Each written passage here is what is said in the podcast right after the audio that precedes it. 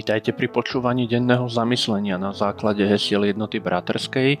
Je pondelok pätnásteho februára dvetisícdvadsaťjeden. Moje meno je Peter Korpa. Prvé heslo na dnes je z knihy Sudcov desiatej kapitoly pätnásteho verša.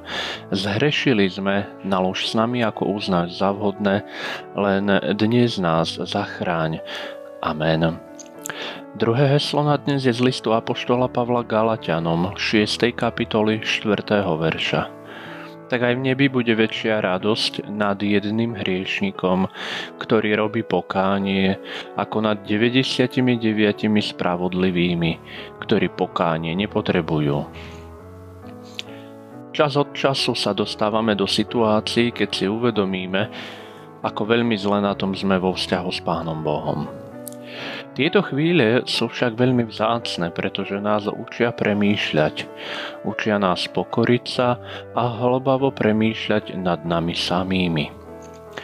Žiť v nejakej predstave, že je všetko krásne, dokonalé a spolu s tým aj my, je utópiou.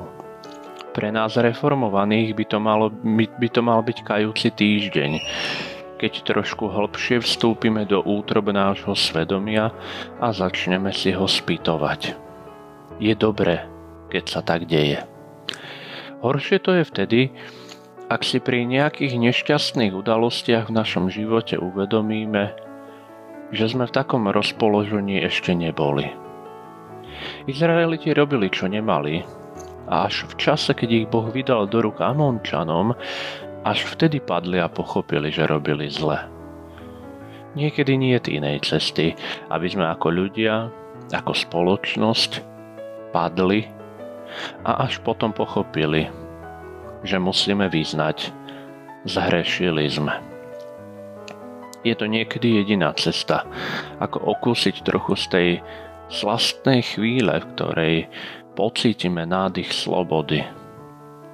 Slobody, ktorá sa nesie s význaním vín. Slobody, v ktorej panuje radosť v nebesiach nad hriešnikom, ktorý činí pokánie. Majme radosť, keď na nás doľahnú naše viny. Majme radosť, že spoznávame našu biedu, lebo nad spravodlivými a dokonalými sa v nebesiach neradujú. Nám to pomôže posunúť sa, ale spravodliví ostanú stále na tom istom mieste. Dobrotivý Bože, ďakujeme za to, že nám ukazuješ cestu pokory a v nej radosť z kajúcnikov. Dávaj aj nám dobrý vnem, aby sme poznali našu biedu.